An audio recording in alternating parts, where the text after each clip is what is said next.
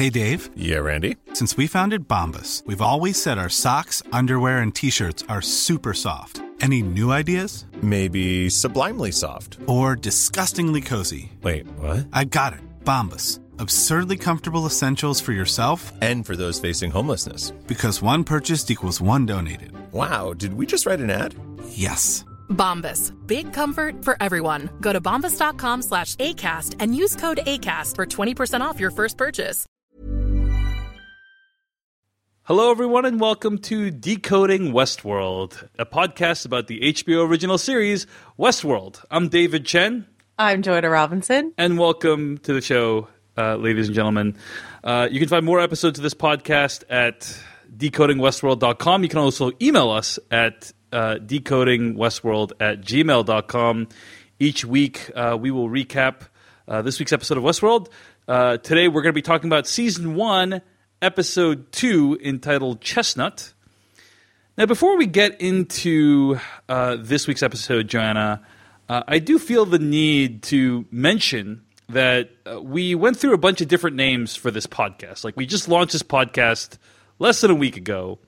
It's on iTunes right now. You can subscribe to it there. It's also on Pocket Cast and a bunch of other places. And um, when we were deciding whether or not to make this podcast, we had to choose a name for the podcast, right? Uh, and you actually put the call out for people to submit names.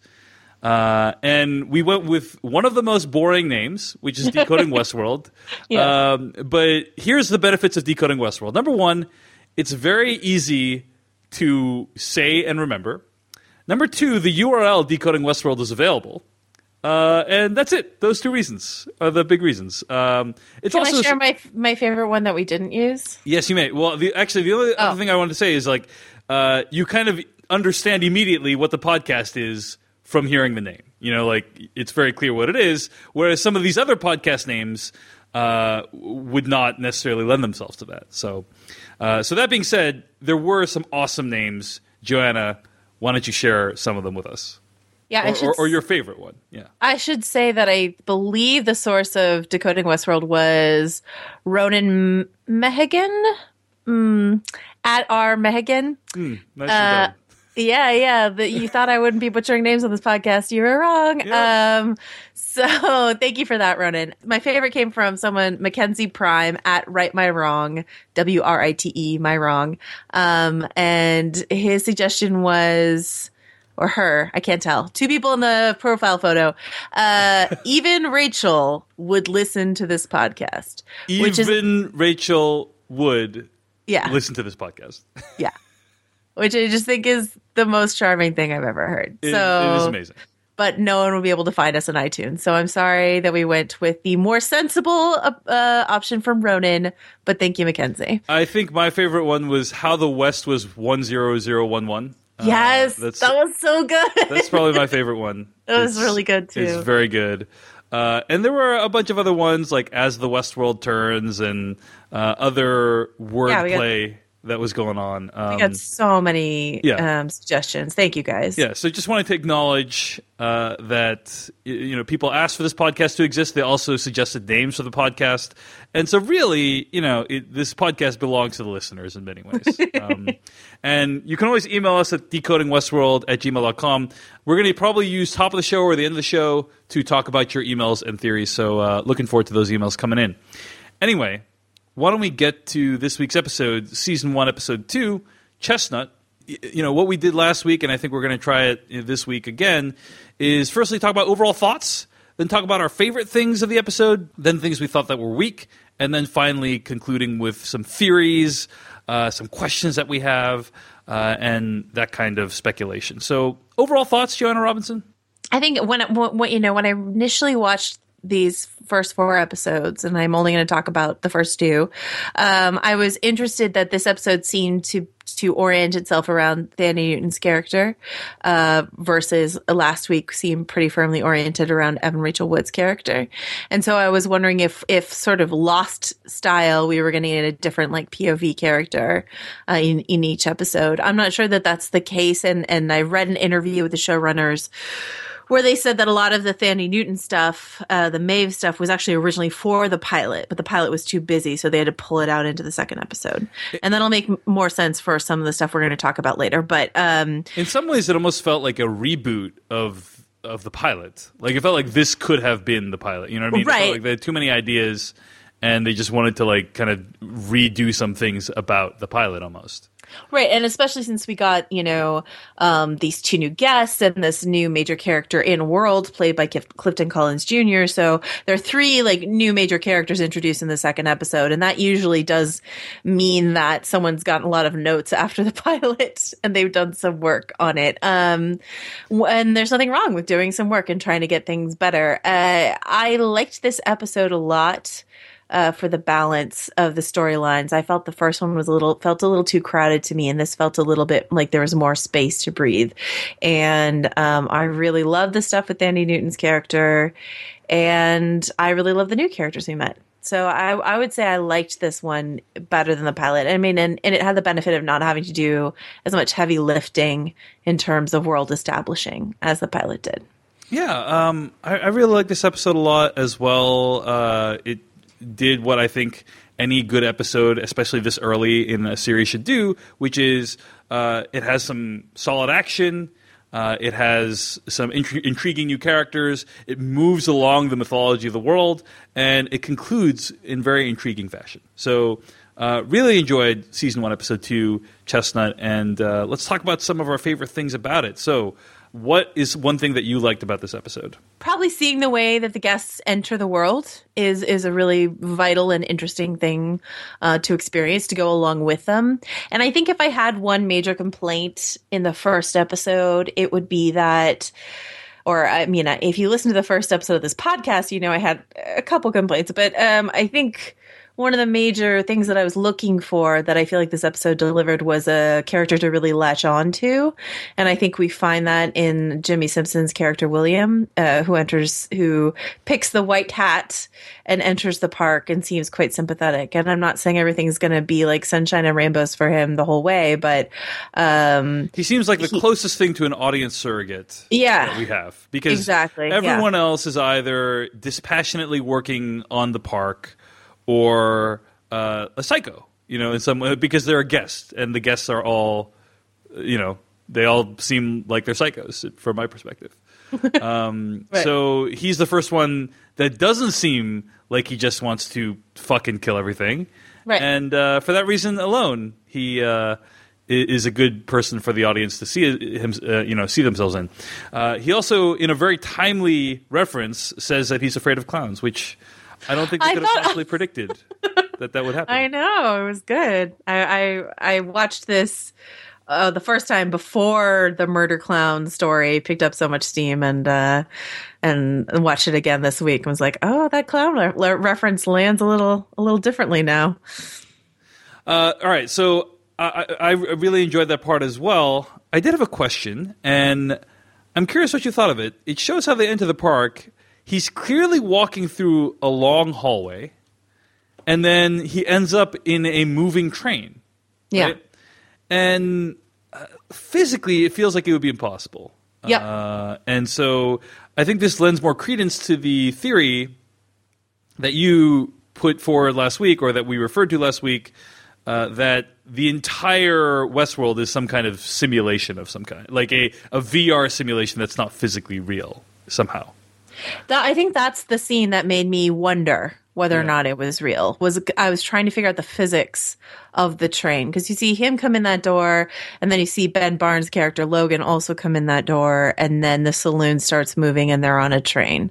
And I, I maybe someone can draw me some schematics that make it make a hundred percent sense, but uh, I watched it a couple times, and it still just it seems kind of like Time Lord technology, like doesn't quite make sense to me.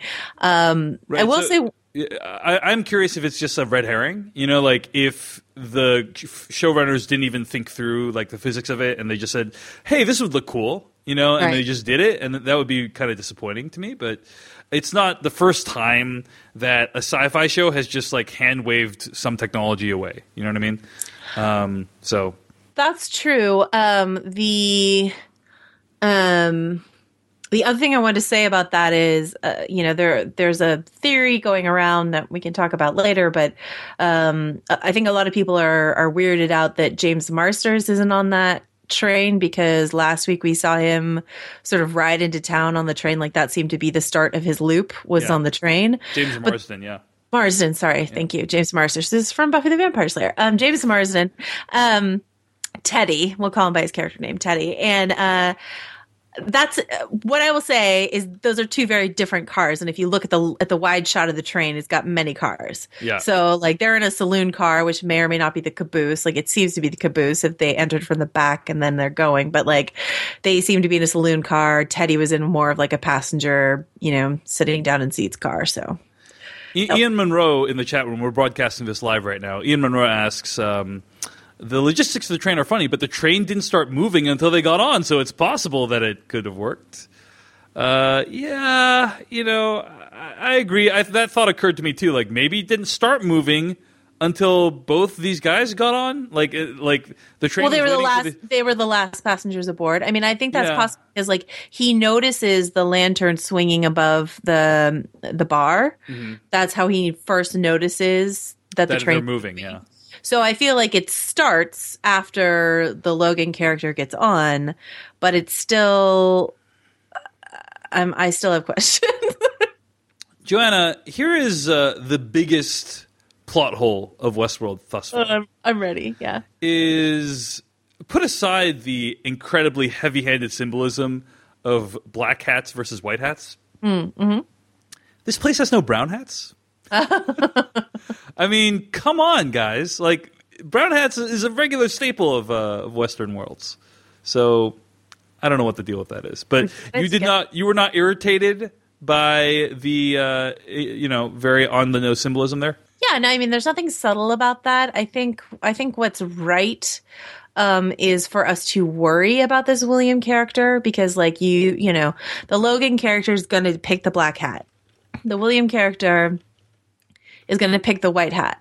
But we want him to stay a white hat mm-hmm. through his stay at Westworld. And I think the concern we're going to have going forward is like protecting his white hat status. Does that make sense? Yeah. And it's it's a dumb binary way to think about it, but it's still like it matters for him to have such like a flagrant symbol of his innocence that is that could potentially be lost and that's not a spoiler that's just my concern so yeah Uh, all right, I will mention that I thought all the Man in Black stuff was pretty strong this week. Uh, he encounters Clifton Collins Jr., an outlaw who's playing an outlaw named Lawrence. Um, Ed Harris has known this character uh, for the years, like he's seen this character work, uh, and like knows all about him. But Lawrence has obviously been reset. It's Ed Harris is kind of like the Bill Murray character in Groundhog Day. You know, Yeah. like Yeah, he yeah. knows everyone and what they're doing, but no one really knows who he is. Um, so he's very godlike in that way. And Ed Harris gets to be a complete badass this week and kill like ten dudes, uh, even though it's it kind of is not super fun given that uh, they can't shoot him back. You know, so it's kind of like a one one sided battle. But the way it's shot, I did think was very uh, uh, compelling and very thrilling. I have a feeling that it's not going to be for that long that the hosts aren't going to be able to fight back. Uh, it's just my guess. Yeah. What's interesting to me is we talked last week about how one of the most enjoyable and sort of seemed like the episode firing all, all cylinder sequence of last week was the the saloon massacre to Paint It Black, and I felt a similar way about this massacre. I mean, he massacres these people, and then he massacres a whole other town full of people, and I think, yeah, eventually, I'm gonna get a little tired of seeing androids just be shot to ribbons you know Yeah. there's no emotional stakes there especially when they reset but uh f- you know for for right now episode two like it's still kind of fresh to the music cue kicks in and um it's stylish as you say so Anything else that you liked that you want to point out about this episode? I, I kind of well, you mentioned Groundhog Day. I, I really like knowing that this stuff with Maeve, um, Thandie Newton's character, was originally in the first episode. Um, because then, uh, uh, knowing that, ha- watching it again, um, I was sort of noticing these patterns of threes, like let's say we had Dolores's uh, dropping the can moment all three times in the first pilot because she does it twice in the pilot and once in this episode. Uh, we see Teddy die twice in the pilot and once in this, episode, mm. and then we see Maeve tell her story about how she got off the boat and the sound she heard, like first voice she heard, and she does that three times in this episode. Um, so I wonder if initially that was all in one. Um, one episode and then you have these sort of echoing patterns of threes which which i think is interesting and and um hard of them maybe to murder their darlings and like separate that out over two episodes if they had to um, spread all of that story out a bit more. Yeah, I still think it works. So in this way, it's kind of like an echo of the first episode. Yeah, you know? yeah, and, and, I dig that as well. Uh, on that note, the Maeve note, you know, something I really enjoyed about this episode is uh, the scene when she wakes. All, all, that stuff with her being reprogrammed again. I liked the idea that Westworld, the theme park or whatever, is uh, like any corporate environment where there's multiple groups of people grappling over the same, you know, control over like control of one thing. Uh, and so you have this uh, technician who's working on Maeve and says, "Oh, those people in narrative must have given this person like all this aggression, and she's going to undo it." And it just it struck me as very kind of uh, like bureaucracy messing with the final product, which uh, I thought was very cool to depict in this fantastical show. Yeah, I like um, that too. And then she wakes up in while she's getting treated for a MRSA infection. Uh, so apparently, the uh, the hosts can experience uh, human diseases, which uh, doesn't surprise me because they, they do have like flesh and stuff, right? They they do need to feel human when you touch them. So uh, so it does strike me as plausible that they would have diseases. But she wakes up and it's very like the Matrix, you know, like Neo waking up for the first time yeah. and seeing the real world. And we see a little more glimpse of how they do the reset. You know, they're hosing off uh, all these bodies with bullet holes in them. James Marsden looks very sad, uh, just lying there in the corner. Uh, all that stuff I thought was was very strong. On that note, do we think that the violent delights have violent ends? Like, is that a way for them to kind of spread – the uh, infection, as it were, to kind of jumble or, or mess with the code inherent in the system. Because right, so we've seen we've seen the the technicians use verbal codes verbal commands right yeah. to change the way that the androids react and we saw um you know dolores's father said violent violent delays of violent eds to her she said it to maeve and that seemed to sort of like wake maeve up in terms of she was getting those nasty flashbacks to this like homestead massacre that was perhaps a different storyline that she was once part of and um so it seems like that's what they're going for. That it's a, that it's an infectious infectious yeah glitch um, that can be spread with with a with a phrase. That's kind of crazy, right? like I mean, like that's get verbal commands are part of how they operate, so it's not totally crazy, but it's still like to make it so um so disease like um and you know even even Bernard and the Bernard and Elise character we're talking about it being an infectious um, is a is a bold choice I think. Yeah, I mean, I, I really feel like they're gonna have to explain this somehow. Do you know? I, I feel like if they don't explain it somehow, it's gonna be pretty unsatisfying. That's my position on it right now. Yeah. Because uh, if it's just like, hey, these machines figured out a way to infect each other with this code that makes them recall earlier instances of their performance. Uh, I, I, feel like it's got to be someone put it in there. You know, like Jeffrey Wright's character Bernard, or someone else, like you know the other dude. Well, uh, go ahead. I think it's really important. Like two really, really important things we learned in this episode is like one, Bernard is having conversations with Dolores that he's then making her like erase from her log. Yes. So, um, in the most generous interpretation of that is that he's worried she's going to be decommissioned and he's trying to explore things about her uh, without alerting his team to any kind of potential problem with her. Uh, that's kind of what he says to her. But you know, we we saw him whisper something to Abernathy when he put him in cold storage, so we're we're dubious. And and Ford raises the thought of sabotage. Um, so not just like Ford's Reverie code has glitches in it, but like someone is intentionally making these androids do dangerous, more dangerous things, destructive things. Um, the other really important thing we learned in this episode is that some of the people who work in headquarters are androids.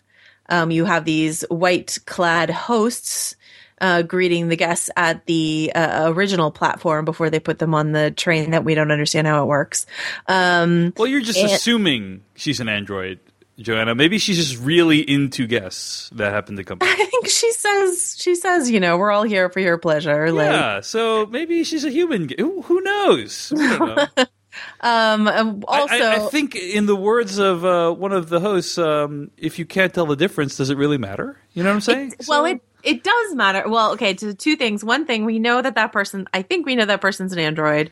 Uh, the actress Talulah Riley was once married to Elon Musk, and Elon Musk tweeted out a very charming tweet a couple weeks ago about her playing a deadly sex bot on the show mm. uh, and how hot she is. So, uh, you know, uh, I think. That's. I, I, was just giving you a hard time, but uh, I guess. But now you have an Elon Musk anecdote, so you're yeah. welcome. Um, the I, other- I, I, just should have known that Joanna would come back with a really well researched uh, tweet. So, um, and then the other thing is, um, what to me, what that throws into question is, um, and this is something we raised last week in terms of secret secret androids. Uh, are any of the uh, employees we've met secret androids? Right. So there is a scene this week between uh, Bernard and uh, Teresa, right? Yeah. And we find out that they're sex buddies, which mm-hmm. you know is a thing that happens. Uh, but then uh, she mentions the fact that hey, what like why do the uh, machines talk to each other, right? And he says it's kind of their way of like practicing how to be more human, correct? Right. And yeah. Uh, and then there's a passing reference made to like, oh well, why do you like talk all the time? Is that why you're so talkative? She said, "Is that?" She said, "Is that what we're doing now? Right? Is that what you're doing now, practicing? Right? Yeah. So, I mean, think- Jeffrey Wright is like my number one guess for Secret Android, hmm. and like especially given the way that that Ford sort of treats him like you know he's a protege, he's a son figure, you know. So I feel like Ford treats him as sort of a creation, hmm. um, and yeah, that would be that would be my guess. Oh, the other big thing we need to talk about. I know we said we wouldn't do like a full recap, but I feel like we need to talk no, no, about yeah. the, yeah. the kid that Ford meets out in like the desert. Uh, I am very convinced that that is, you know, as are most people, a younger version of Dr. Ford. Right. Um, the, the evidence of this is, firstly, uh, the, the evidence that he's an android is like at the end uh, he Ford seems to give him some kind of command that makes him walk away, like staring into the middle distance. Doesn't seem human. And then uh, he shares biographical details with Ford as well, right? So right. he's like, "Yeah, that's what my dad used to say." So it seems as though it's a young boy version of himself that Ford has created that he, just he himself generally talks to. Right. Right. That's what like, it seemed like to me. Yeah. Mm-hmm. Um to what end? Just to like keep him company, I guess. Therapy. I feel like Westworld is a big time therapy for Ford. You know, like they're talking about daddy issues. Yeah, I feel like I feel like it's therapy. We also learn right that all the animals, or at least the snakes in Westworld, are androids. Yeah. Um, this isn't just like a bunch of androids and then like real livestock. Uh, we already knew the horses were fake, but the snakes are fake. So maybe the flies are fake. Um, well, at and... this point, I feel the need to interject that uh, I was able to see the original Michael Crichton film Westworld yes. this week. Um, so you should assume I'm going to spoil the film in this episode of the podcast. So if you don't want to be spoiled on this 40 year old film, then uh, you, you should probably Go watch the film and come back. I don't know. You know, like I, I don't think it's that much of a spoiler because the film is decades old and it's you know, a lot of the stuff from the film is probably not going to make it to the show, is my guess.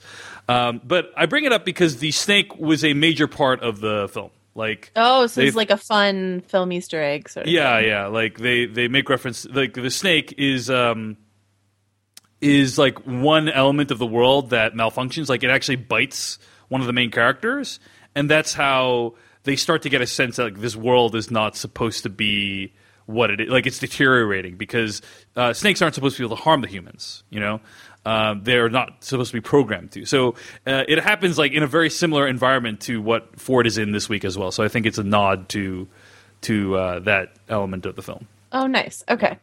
Um, but it is interesting that like not only is a snake robotic or people get mad when I say robot instead of android, so I'm trying really hard just to say android. Though if it's a snake, It's, a an snake, android. yeah. I think that's Yeah, okay. kind of robot, right? a or a snake machine. droid, a snake droid. um, uh, the fact that he can control it with gestures, which is something we hadn't seen yet, I think. Yeah. Right. Yeah. Um, almost like a hypnotist, so or a snake charmer. Um, but that that's an that's an added like to the adding to the iPad and the verbal commands. We have the fact that um, at least Ford can control some things with just a wave of his hand. Right. So. Right. Oh, well, I wanted to ask you about the film because it's my understanding that the two characters, the William Logan characters that we meet in this episode, are also sort of plucked from the film, or there are like strong analogs for them in the film. Is that is that accurate? Kind of. I mean, I should just say overall, I thought the film was not very good. Uh, the acting is pretty rough at times, and tonally, the movie is all over the place. Uh, at times, it's incredibly kitschy. At times, it's meant to be scary. Uh, the one thing that's really effective about the movie is Yul Brynner as the Man in Black, who basically plays a malfunctioning uh, host in the park, who then goes on a rampage, killing everyone. And then the the last half of the movie is about stopping Yul Brynner's character. Uh, so it's kind of like a Terminator precursor in some ways, like that. that- Or Jurassic Park, one might say. yeah, yeah, there you go. Um, I, I mean, because it's one dude dressed in black, I feel like the Terminator uh, No, no, analog is a little more clear. But Yeah. okay. So anyway, uh, so are are the characters analogs?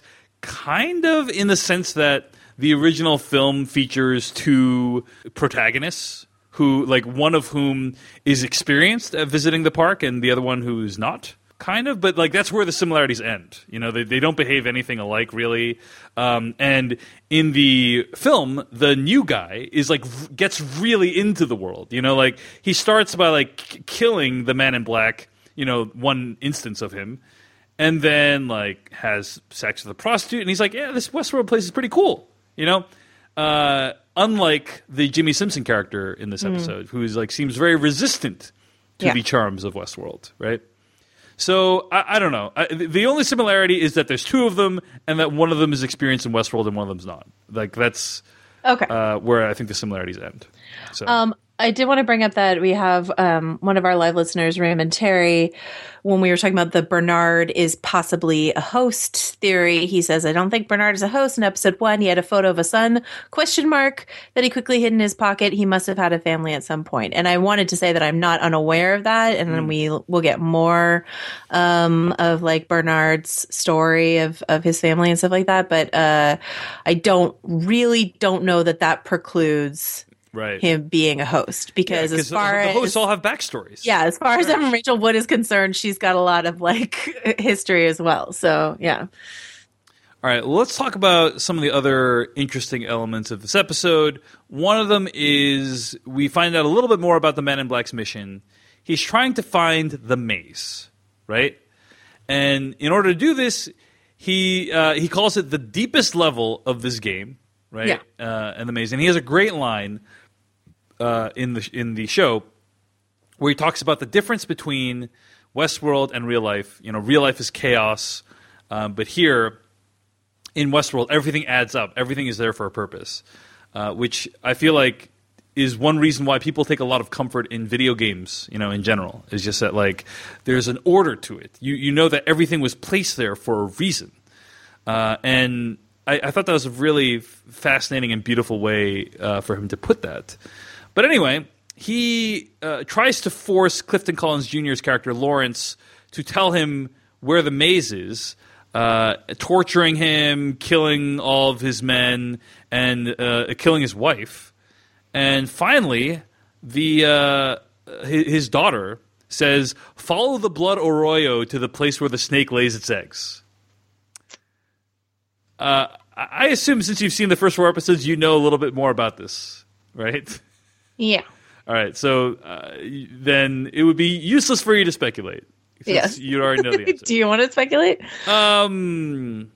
Well, I think the only thing that's that's kind of interesting is uh, uh, Blood Arroyo is uh, like uh, similar to the term Red River, uh, and the whole game that what's his name was announcing. Yeah. Lee Sizemore's character, uh, Lee, Simon Quarterman's character, who plays Lee Sizemore, he had uh, he was announcing a new game or a new uh, plot line called um, what is it? Something on the Red River. Yeah, something on the Yeah. Red River, right? Um, Like adventure, terror. Odyssey, or- Odyssey on Red River. Odyssey. Okay. Right. Uh, so uh, it seems like those two are related. That's all. That's all I got. Hmm. That's all I got.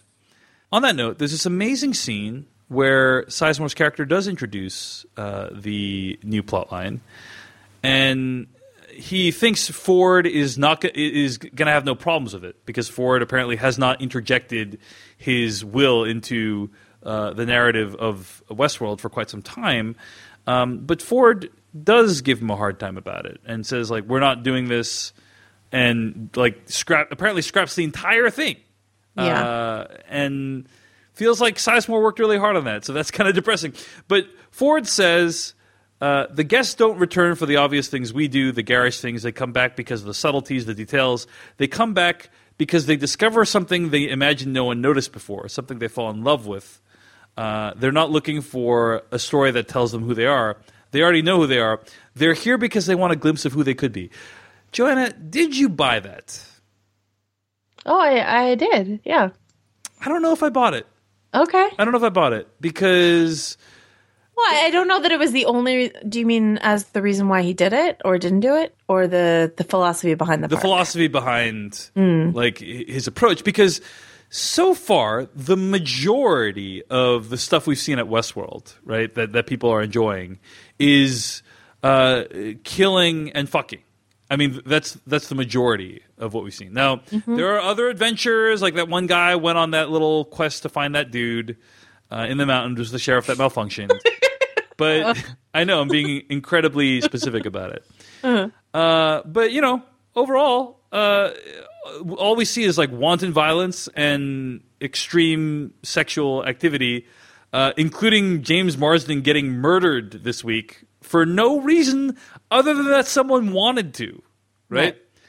Uh, so the idea that this park is helping people actualize in some way, uh, in, in a way that like might be edifying, in the way that Ford talks about it, it just strikes me as a bit not backed up so far by the by what we've seen of the park. Okay. Uh, but you uh, you disagree? You think that Ford is right when he says that they're here because they want a glimpse of who they could be? Well, I think he has two reasons for shutting um, this story down. And one is that he's building his own story, right? Right. And he's sort of like, I, I mean, I think, it, you know, we, we see this character, um, this Sizemore character, sort of uh, writing Ford off as this relic, this like old timer who should be decommissioned uh, himself. And uh, I think you don't ever want to count Anthony Hopkins out, you know, like I think there have are like glimmers of of Lecter in this performance. Um he's you know, you don't have a god complex without, you know, being a bit of an asshole. And so I feel like he was alphaing this guy to a certain degree Right. um, when he shut this whole thing down. And uh, you know, he said, I think he says to Bernard, um, "You can't you can't play God without uh, like being close to the devil, something like that, being very familiar with the devil, something like that." Um, you know, so I think we don't want to sleep on Doctor Ford uh, here, but um, in terms of the overall philosophy of the park.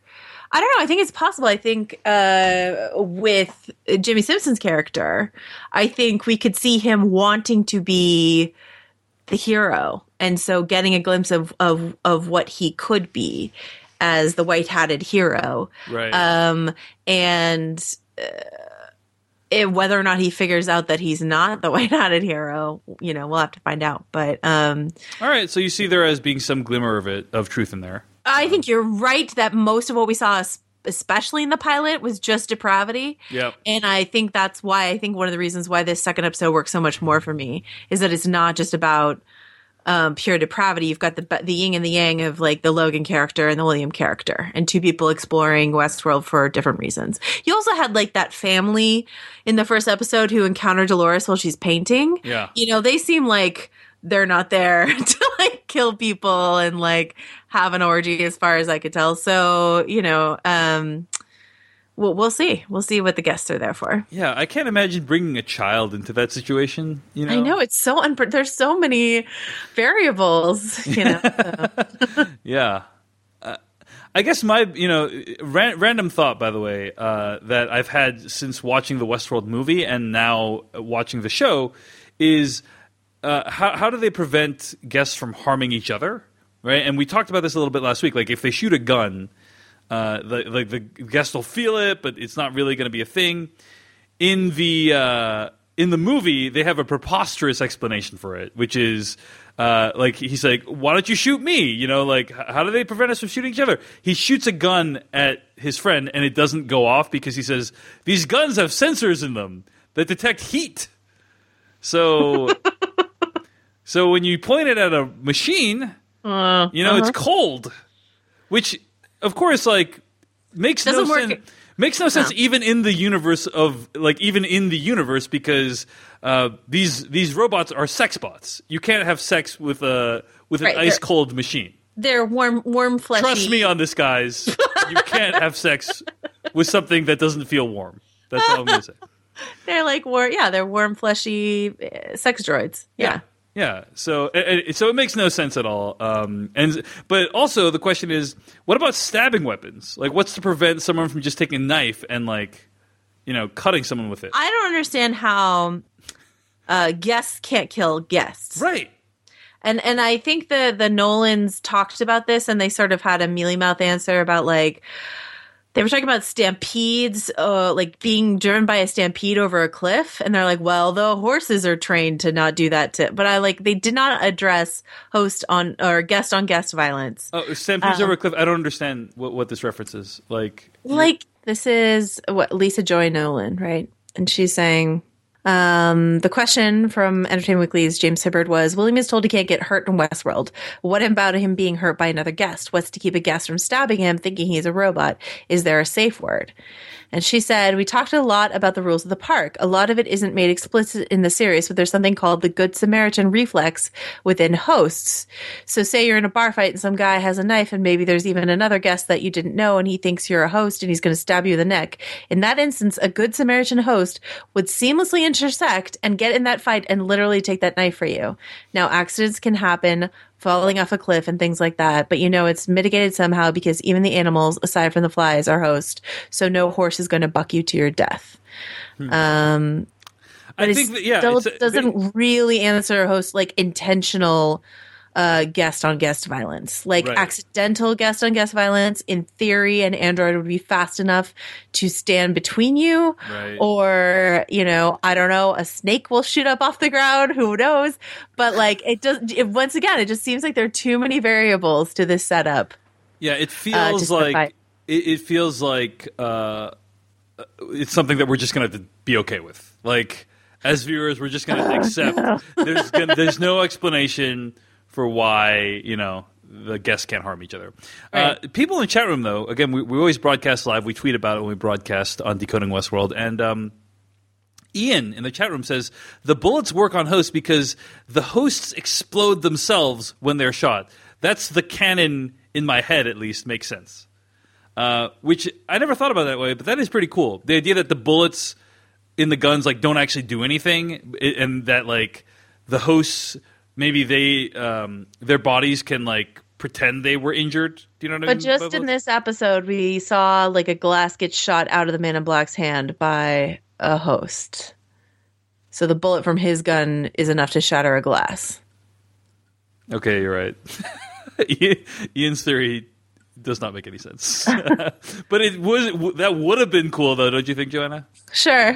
Um, yeah. No, I, I just think you're right that like the rules we can we can chase our tails on this for a while, but I think they have to fudge the rules a little bit on this. And um, but that Simply that because there's nothing to prevent guests from hurting each other. Like there's Right. just there's no system that can prevent that. Really. There really isn't. So- And like um the thing we saw at the end of the episode, right, is uh Dolores digging up a gun.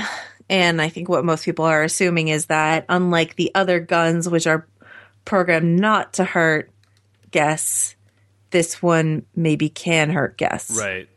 Right. So yeah. So who is giving her the orders? Like, what's going on there? You know, who knows what's going to happen? I uh, mean it seems like it seems like Bernard is it seems like the answer. Right. But because he's been having these private sessions with her. Yeah, and we Right. hear his voiceover at the beginning as she's walking out of the house at night, and at the end she seems like she's talking to someone, even though we can't hear who she's talking to. So yeah, Before we get to final theories and questions, um, anything that you thought could have been improved this episode? I mean, we, we both really liked this episode. So Yeah. Uh, but anything else that you thought like kind of rubbed you the wrong way or you weren't a fan of? You know, when I was watching this episode, I too was watching it, sort of wondering if this was a complete reworking of the pilot. Right. And um, I took a special, like, particular note of the fact that Rodrigo Santoro's character does not show up at all in episode two. Yeah. and I was wondering like because he's he's kind of a cartoonish character, you know, like given the sort of reality of the world that they're you know they're they're going for Western tropes, but he is like a mustache twirling trope, right? And so I was like, is he like just too much? And they got rid of him. Um, I don't know the answer, but that's the well. I do know the answer, but like that's the question I asked myself in episode two. So, and it, it's just it's interesting. I can't shut off my brain and not think about the various cor- course corrections they made first after the pilot, and then later when they shut down production. Just sort of watching for those things. Yeah. Because like Tessa Thompson, this great actress who is in um, Creed and is in the upcoming Thor Ragnarok and a bunch of other things, Dear Dear White People, she's listed in, as uh, being in nine episodes of the season. Um, obviously, she hasn't shown up yet, um, but she seems like she would have a significant character, and uh, I'm curious to see what that is. So. Did you catch what the player piano anachron- anachronistic song was this week? It was Radiohead, right? Yeah, Is no that- surprises, I believe, right? No surprises by Radiohead, uh, with some interesting lyrics that I'll perform for you live dramatically now. I'm ready. A heart that's full up like a landfill, a job that slowly kills you, bruises that won't heal. You look so tired, unhappy. Bring down the government. They don't, they don't speak for us. I'll take a quiet life, a handshake of carbon monoxide, with no alarms and no surprises. No alarms and no surprises. No alarms and no surprises. Silent, silent. Pretty ominous stuff, Joanna Robinson Dark. pretty ominous stuff for what's uh, ahead for these characters. Um, so, anyway, uh, why don't we dive into theories and speculation now about what's uh, what's going on? So, obviously, the big question uh, that happens at the end of this episode is what the hell is Anthony Hopkins doing? Right? Like, what is he talking about that he's been working on? And uh, I think the heavy implication here is that it is some kind of like religious experience within. Oh, because Uh, of the because of the steeple. Yes. uh, what do you think of that sharp analysis, Joanna? That sort of black hat, white hat analysis of the scene. Um, That's right. I I don't know. I mean, I think that you know, I think the the themes of religion are one we want we want to keep a watch on, especially on the mentions of God complexes and that sort of thing. Um, and whatever he's doing, I think it's fascinating that it's so secret and uh, seemingly ambitious. I see. Should know? we should we assume that you know what he's doing at this point? I, I I think you should assume that I know more about what he's doing than you know. I see. Gotcha. But only two episodes of uh, like if you guys don't like me sounding smug, it's I've only seen two more episodes and then we'll all be on the same page. So. All right. I'm looking forward to it. uh, so okay. So uh, aside from that, uh, we also see Maeve, played by Thandie Newton, uh, experience continuous flashbacks. Right? Uh, she's Yeah. getting flashbacks through the whole episode, and at the end, you kind of find out what happened. Like she, in a previous life, she was a homesteader. Yeah. uh, and it was like invaded by Native Americans, uh, and then at the last second, the Man in Black comes in. So a lot of questions about this whole situation. Like, uh, fir- firstly, we learned earlier in the episode that uh, the androids have night the concept of nightmares, like they grasp it. In case memory wipes are not done correctly, uh, they can just assume that it was a nightmare that they're having, and you know that Right. allows them to to live with whatever memories they might accrue. Um, but was this a, a former life? You know, like a former character that she had? Uh, was the Man in Black actually involved, or was she just hallucinating the Man in Black? Because the way the Man in Black enters is kind of weird. Like it looks like a, this uh, uh, Native American is going to enter, but then the Man in Black suddenly replaces him. So like, was it always the Man in Black? Was it al- like is she imposing the Man in Black on him? Um, any thoughts on this, Joanna? Um, I like my guess would be, you know, just as we see in this episode, Dolores flash back to the massacre that happened in the pilot as she's standing in the streets of Sweetwater. Um, we and we know that her father, the the original droid playing her father, used to be like a what a cannibal outlaw or something like that, right? Um, so we know that the droids have played different parts and been part of different storylines. So to Right. me, it seemed like she was once a homesteader who you know one of the parts she played would be part of a be part of a massacre um, that either guests or you know um, Native American hosts can can take part in, um, which is terrifying. You know, she Yep. she and her daughter character must have been murdered over and over and over again. Um, so yeah, she's flashing. I think she's flashing back to that sort of harrowing, repeated experience. You know, seeing all this death occur on the show, seeing James Marsden get murdered again, um, seeing the Man in Black walk through and uh, it looks like he's about to scalp her, right? Yeah. Uh, or stab her or some, do something horrible to her.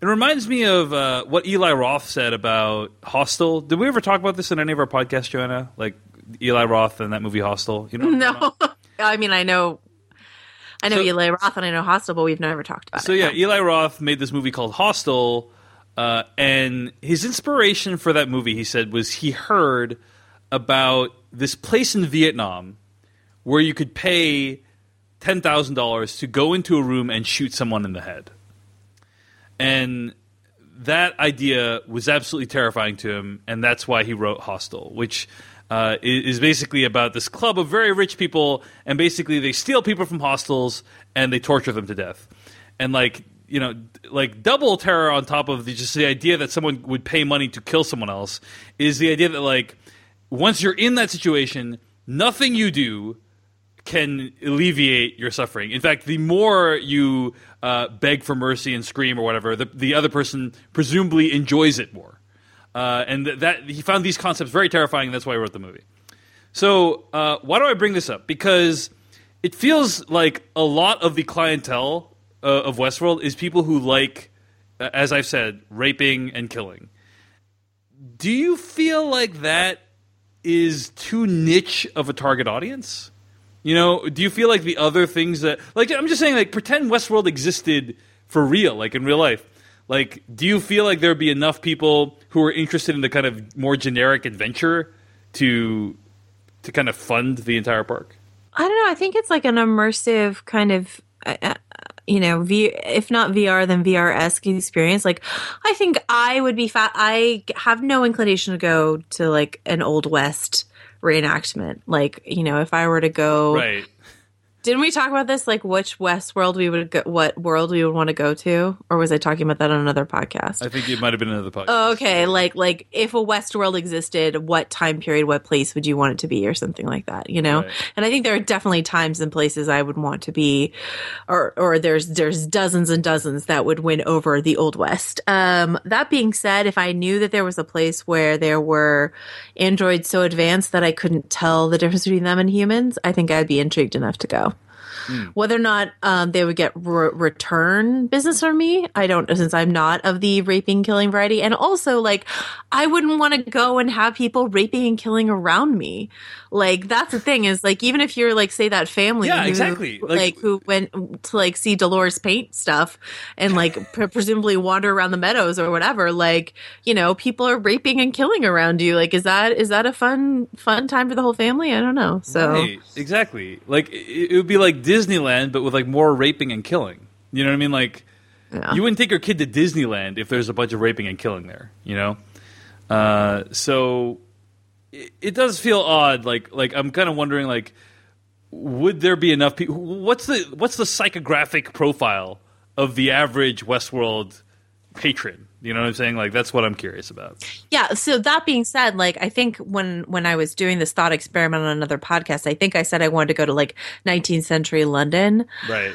Um, but in that instance, you know, like uh, there would be Jack the Ripper or whatever all around. You know, like there there are terrible things happening in any any fantasy timeline you go into.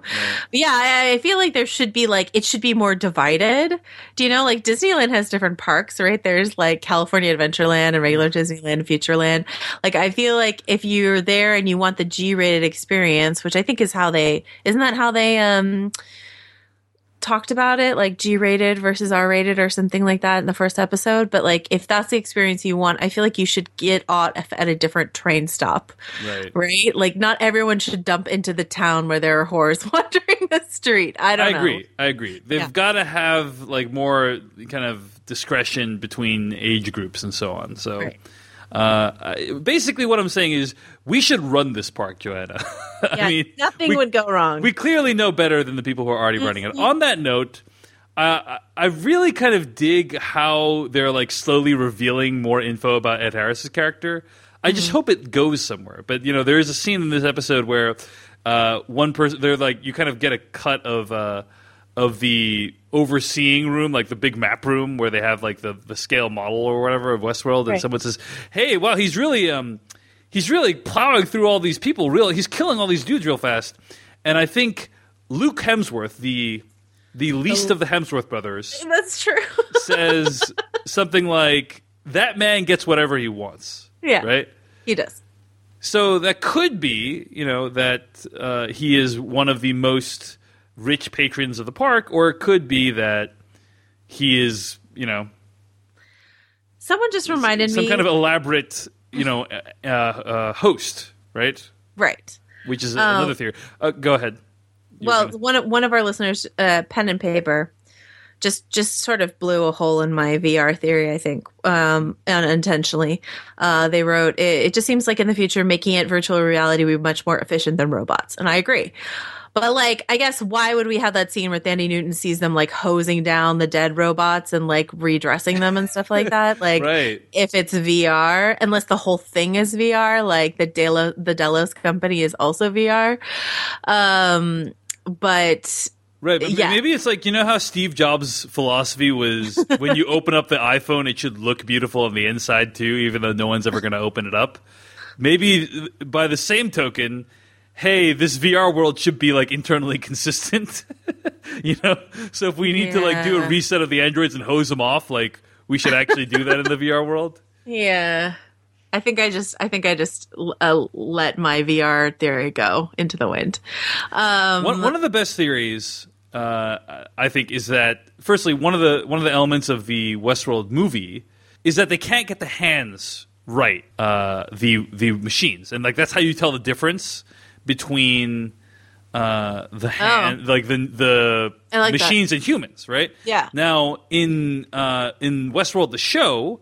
Uh, they make mention of how like oh the earlier machines like the hands were a dead giveaway right like that's what they said i think in episode one um, and so some people have pointed out that uh, the man in black played by ed harris is always wearing gloves i don't think we've seen his hands yet so perhaps he could be an older model of machine that's running amok in the park somehow uh, via a controlled fashion I think one of the the the stronger theories, and this was this was reflected in the chat room just now, but I've seen it around, is that like the incident that they talk about thirty years previous, right? They talk about this incident that happened thirty Yeah. years ago.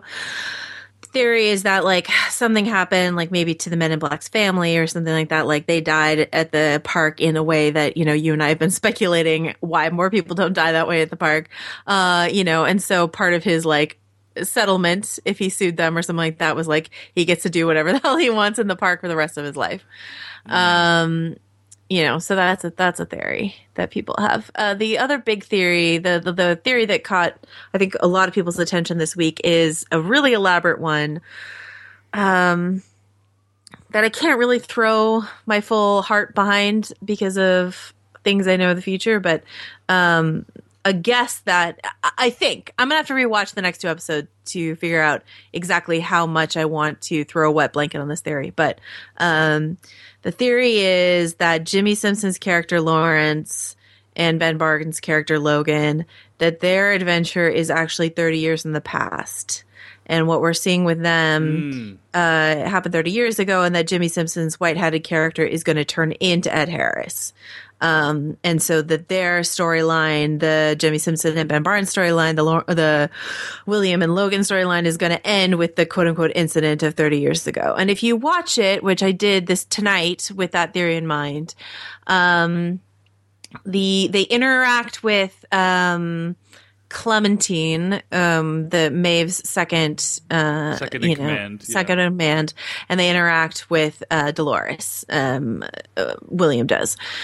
Um, those two characters, I I think, I think Dolores is in like sort of glitchy mode right before she interacts with him. So I think that that's our biggest tip off. But like otherwise, we don't see them do anything that hooks them directly into the current narrative that we're seeing. Um, You just blew my mind, Joanna Robinson. whether or not is- that is nuts. whether or not that sustains, I don't know. Um, I don't think it does, but like this is based on this week's episode. This is a theory that's sort of catching fire around um, the internet, and I think it, it would be it, it's certainly pretty no, you know, like Nolan of the Prestige. Like this is prestige right? Or like uh, Matthew McConaughey was the ghost in your bookshelf all the time. Um, Yeah. So it's that seems like a kind of a Nolan esque twist that they would that that they would try to pull off, and it and it would make sense for us to watch William be this hero that we want to root for. Watch his story concurrently with Ed Ho- Harris enacting these atrocities, Right. and then like not knowing that their stories are going to dovetail. So, yeah. Crazy. Uh- Crazy. Someone in the chat just said Bran is Max von Sydow, uh, which is a nod to uh, Game of Thrones theories. Uh, thank you, thank you for that, um, listener. But yeah, it um, it's a stretch, and we'll we'll we'll look. Let's look next week and see if we can see something that disproves it. But I think within the context of this episode, there, I think the other evidence is that By the way, my favorite comment in the chat room is Chandra Nunnally today saying speculation the show will catch up and then surpass Martin's novel. yeah. That was very funny. Anyway, sorry to interrupt. Go ahead. Oh no, no. Um, I think. Well, I should I should say that I first read this theory today over in slashfilm.com because Peter Sciretta is doing a weekly. You know, we made reference to it last week, but Peter Yeah. is doing a weekly sort of Westworld theories post.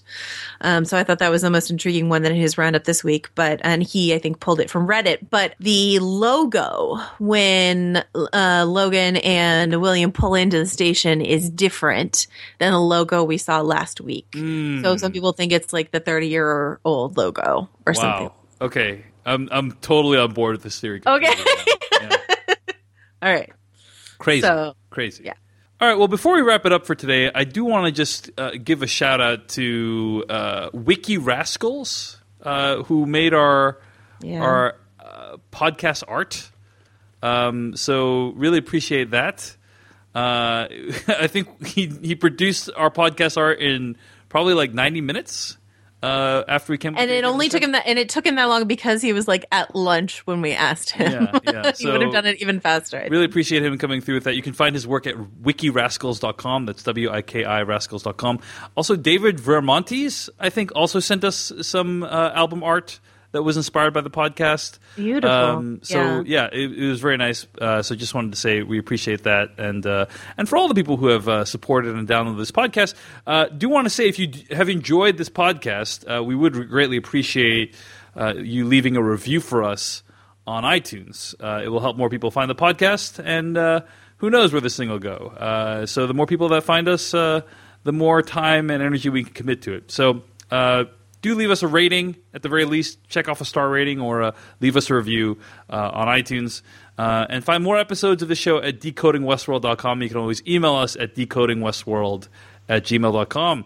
Uh, so until next week, Joanna Robinson, where can people find more of your work on the internet this week? I'm still talking about Game of Thrones over on the Storm of Spoilers podcast, or you can listen to me talk about Oscar-worthy films, uh, including this week I'll be talking about La La Land over on Little Gold Men, um, or you can find me on VanityFair.com or on Twitter at Jo Wrote This. Find all my stuff at davechen.me and find my film The Primary Instinct on Hulu and at theprimary.instinct.com. Thanks for listening. We'll see you next week.